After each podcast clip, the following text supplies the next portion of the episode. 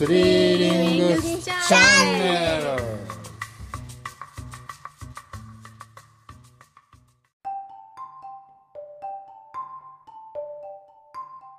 こんにちは。マクロトゥーマイクロ。ビッグファミリーファームの幼稚です。イラストレーターとパーマカルチャーデザイナーの若菜です。はい、風紀工房の富田高文隆です。この番組は日々の暮らしの中で湧き起こる問いや思いなど様々な話題をテーマにマクロの視点とミクロの視点を行き来しながら語り合う番組です。今日もよろしくお願いします。お願いします。本日収録日は6月9日ロックの日です。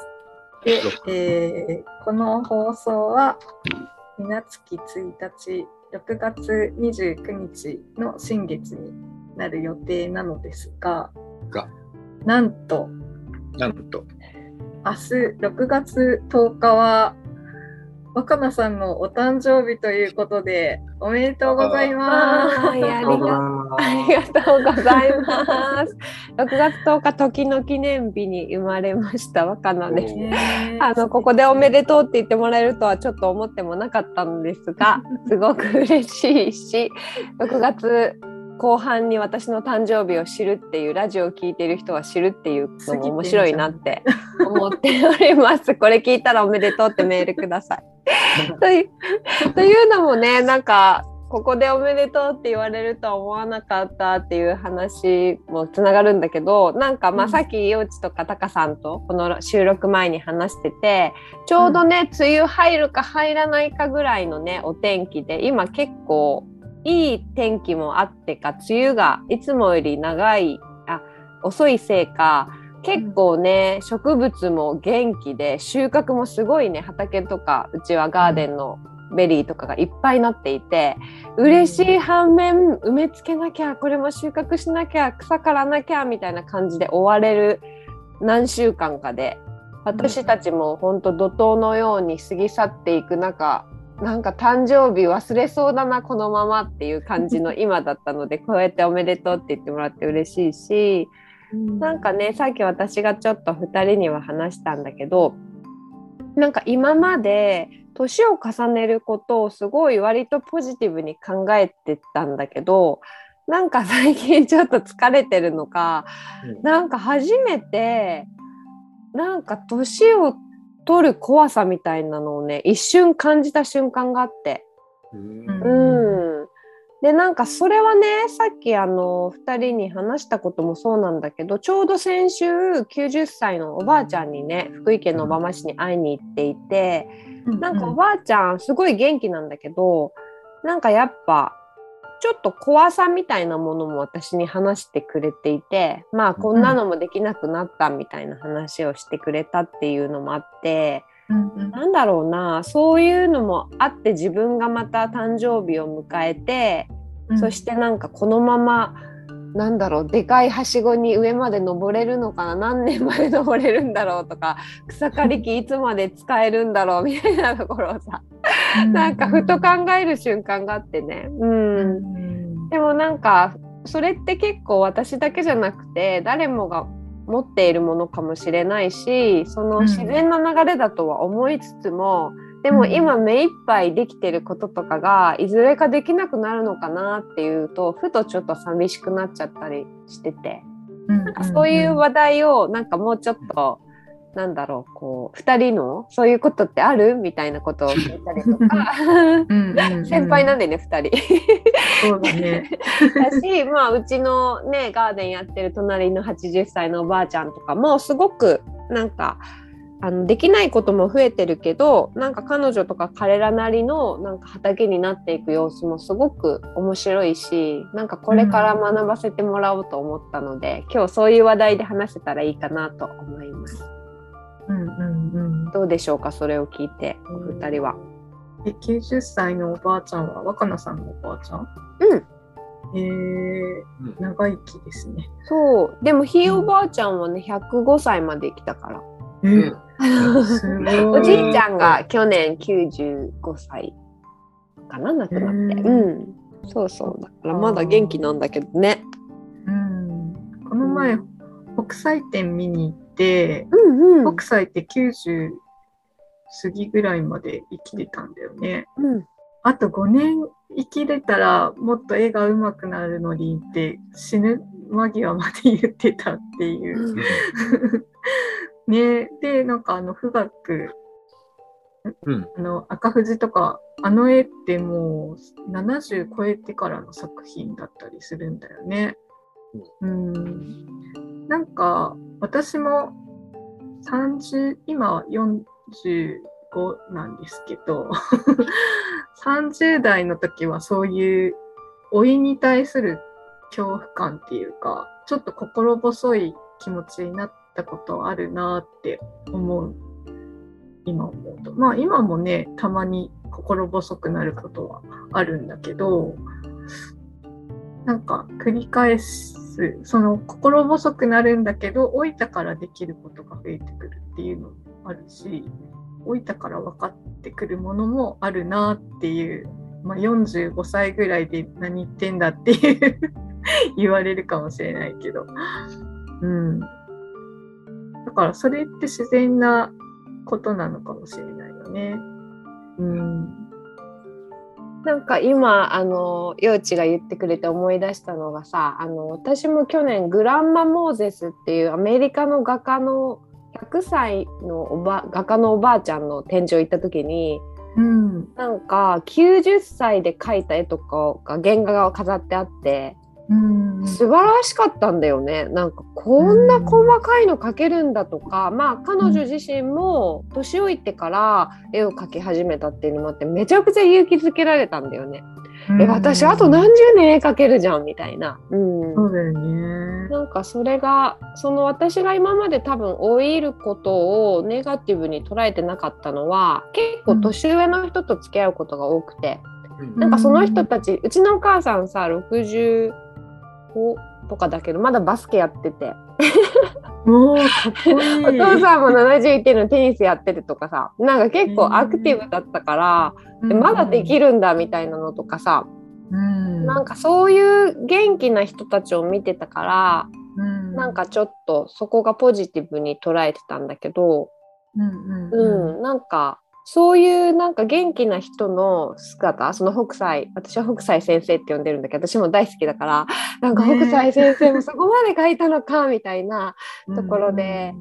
なんかそういう今なんか急に思い思い出したね。なんかちょっと私弱気に今なってたなって。わかるわかなるんか。弱気になる年もあるよ。弱気になっていました。すいませんみたいな、うん。今急に目覚めました。ここからどんどん衰えていくのかってね、不安にな気持ちになるけれど、その自分のフィジカルが衰えていくことに対自分がどう対応できるかみたいな、そこをこう冒険していくみたいな、冒険心が湧いてくる時もあったりして、うん。なんかそれは生き生きながら、まだまだこんなにできるじゃんっていう発見がまた自分を勇気づけたりとかっていう。ことあるよねうんあもう一個喋るとねあのうん。多分幼稚もそうだしさっきの言ってる北斎先生とかグラマ・モーゼスとかもそうだけどなんか私なんかアンチエイジングっていう考えってそこまで好きじゃなくてなんか若返りとか、なんかそういうのにあんまり興味がなくて。うん。なんか年相応にこうなんかその自分がでさっき言ってたさなんか年取るにつれて見える世界とかうん。できできることもあるんだよみたいなところでそのできなくなっちゃったからそれが10歳若く見れるようになんか薬を飲むとかそういうことじゃなくて、なんかその今の体とか今の状況とどう折り合いをつけて楽しむかみたいなことにものすごく興味があるから。なんかそういう風だと年を重ねるのってさっきね私がまだ見えてないその45の世界がきっとあって50の世界があってみたいなところをなんか見てみたいなっていうのとうん。まあでもそれをするにはまあここでタカさんの あれ出番かもしれないけどやっぱり日々のなんか養生っていうかさあんま年齢ってもしかして関係あるんだけど関係ないのかもしれない。20代、10代でもすごく、なんだろう、体がしんどくて、なんかもう、年だって思ってる人もいるかもしれないし、70代でもめっちゃ体のコンディション良くて、これからだって思ってる人もいるかもしれないし、なんかやっぱり今の体とすごく折り合いをつけてなんだろう安心してこの体で残りの人生生きるぞみたいなところをこう育てていくっていうのがやっぱ大事なのかなって。なんかちょっとそんなことも思いました。どうぞどうぞ。振られてんの。うん、そうだね。あ、養生じゃなくてもいいよ。さっきなんか言いた言いたそうにしてたから、そのことでもぜひ。さっきのもともとの話に対する反応で言うと、うーん、そうだな。なんかやっぱりホルモンのこととかさ、まあすごいデリケートな話だけど、閉経の話とか、妊娠出産とか、なんかさ、男と女で、なんで、なんていうのかな。そのフィジカルにもメンタルにも社会的にもなんかこうライフステージのイメージっていうのがうん。なんかこう特に社会が求めるものとかさ。うん。あとそのオルタナティブな社会を求めてる人たちもこうすべきみたいなことを結構強く言ったりする場合もあるから結構そういうものの影響でメンタル的に持ってかれたりとかさ男の方が持ってかれにくかったりとかさあとうん。どっちにしろさっき言ったようにセンシティブだから言いにくいし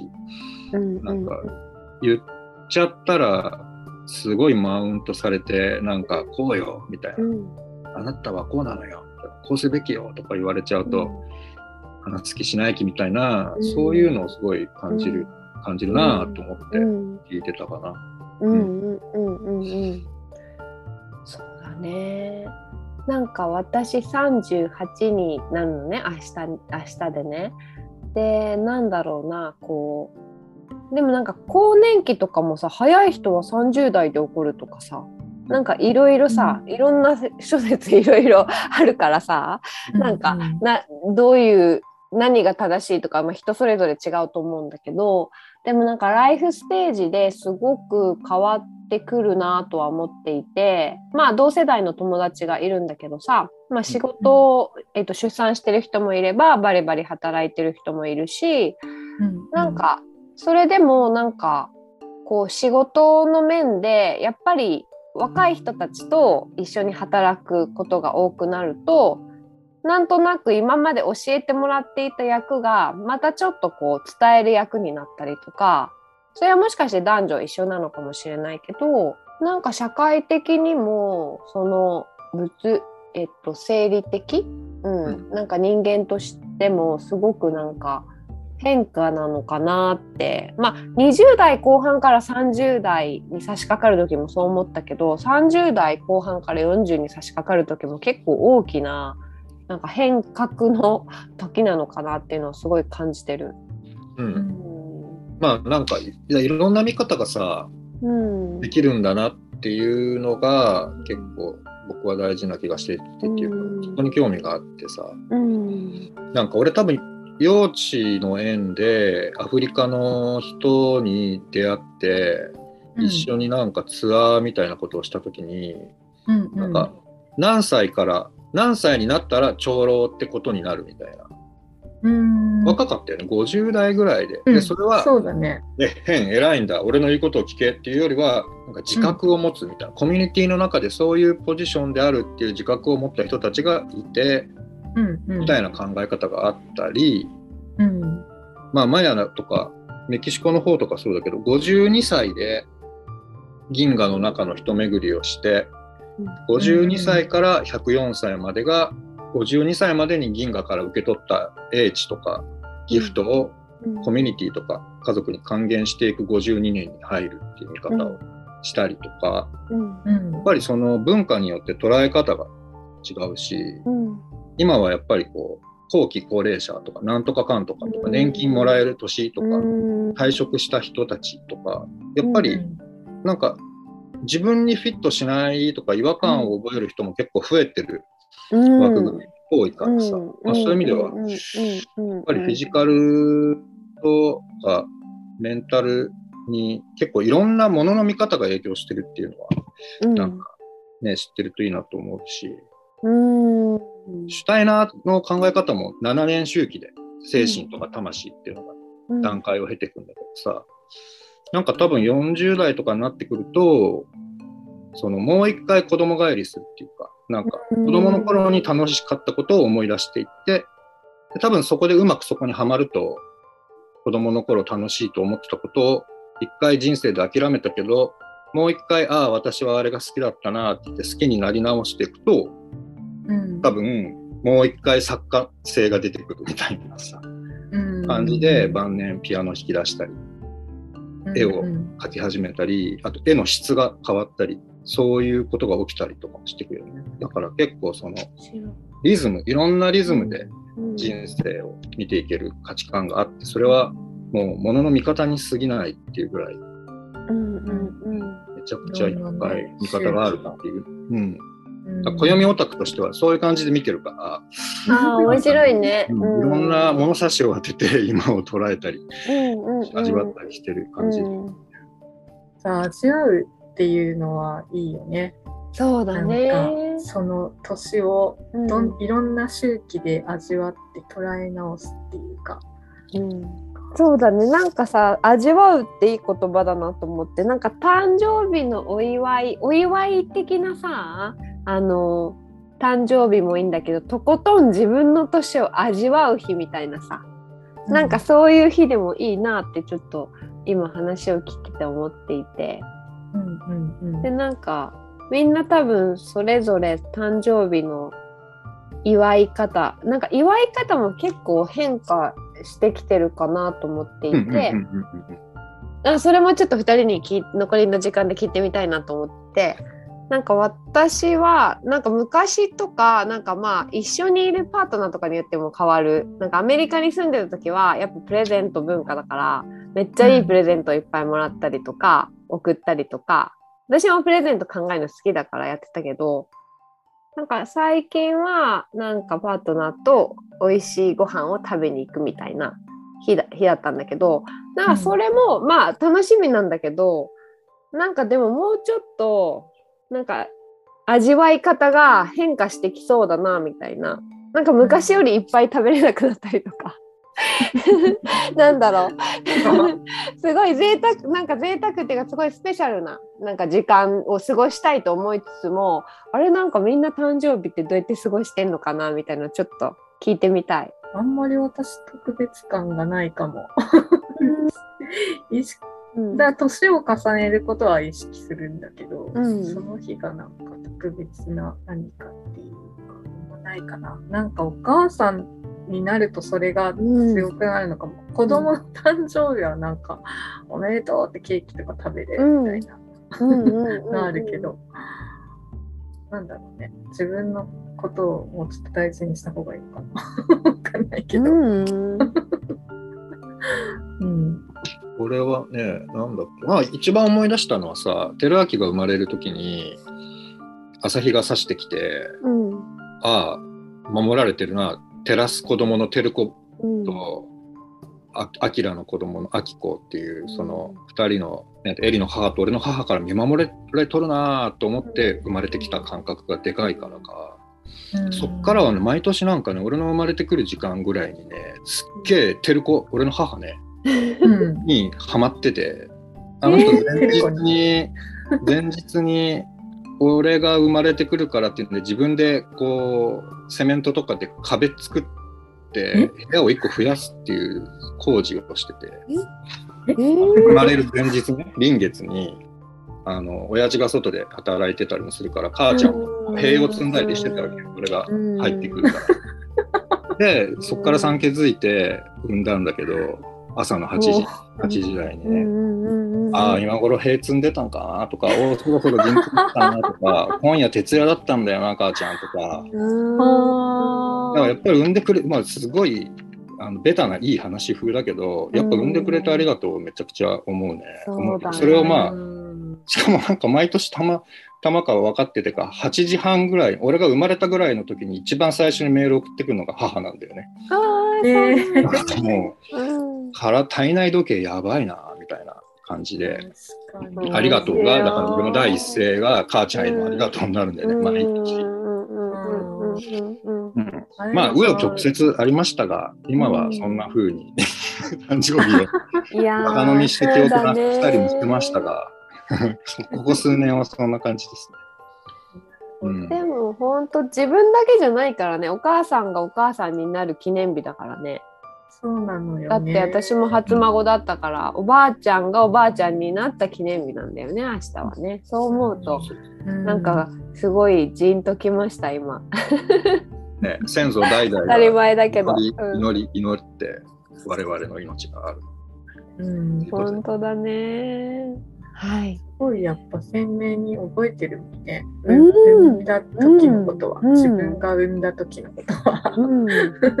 子供にそれが伝わってるのかわかんないけど。うん。なんか江戸時代とかはやっぱ誕生日とかは誰も気にしてなくてざっくりお祝いしてたらしいですよね。うん。1ヶ月ごととか、てか誕生日とか気にしないで年に1回まとめておめでとうとかやってたのかな。正月がみんなで誕生日みたいなね。なんかもう死んだりとかもするからさいっぱい。男の子とかは特に弱い。そうだよね。で無事に1年だから生き延びておめでとうぐらいの感じだったんじゃないでもう生き延びれたありがとうぐらいの感じだった。そうんだよね。なと思うけどね。そうだね。うん。奇跡。奇跡。いやー本当に誰だっけ？天文学者のパーカーさんと同じ誕生日だったので、はい。誰誰だよって感じなんだけどさ さっき知っあたから。ちなみにさ、なんかこの前の北斎の話に戻るけどさ、うんうんうんうん。たなんか日清ジョマズって毎日うん。年老いてから、こう自分の、まあ、体が不調が続くから、それをこう眼をかけて毎日獅子の絵を描いてたのよね。獅子えそうそう。毎日描くんだけど、まあ人間だからサボってる日も結構あって、夏とか多分暑かったからだらけてたのか知らないけど、結構3日分とか言って、3日分まとめて描いてる日とかもあって、こここでさ、ずずーっとさ、何月何日ってあるのを、やっぱ自分の誕生日にどんな絵描いたか見たいじゃん。こうん、こでさ、自分の3月6日なんだけどさ、見たらさ、獅子が立ち小便してる絵です。おめでとう。北斎先生から北斎先素でギフトもらったみたいなえー気分になって、もう超嬉しか生。面った。白いね。ああ、そうだね。うん、時を超えてね、受け取りました。ああ、面白いね。え、いいね、それ。いいよ。なんか本当は書いて捨ててたらしいの。ただもう自分の健康のために一日一枚みたいな感じで書いてたから、ポイポイしてたのを娘が拾って大事に取ってたみたいな。へーそれがさうんね時を経て、うん、なんか国立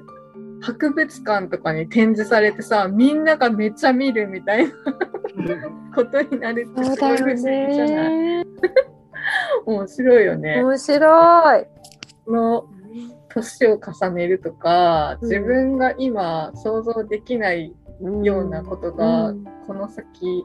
なんかそのその先の人に何かを影響を与えるのかもしれないし、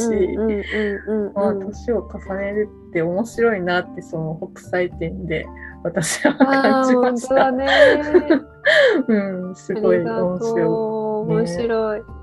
なんかねこのラジオもね10回続いたんだっけ？あまだこの収録聞いてる時にはそれぐらいなのかな？でもなんか年を重ねたいよねこのラジオでも。なんか喋るトピックがさ、重ね。てるね60代とか多分70代とか変わってくるんだろうね。もしかしてポッドキャストじゃないものになってるかもしれないね。い。でも、うんうん。うんなんか続ける楽しみをちょっとリスーナーも一緒に楽しんでもらえたらなと思います。うん。うん、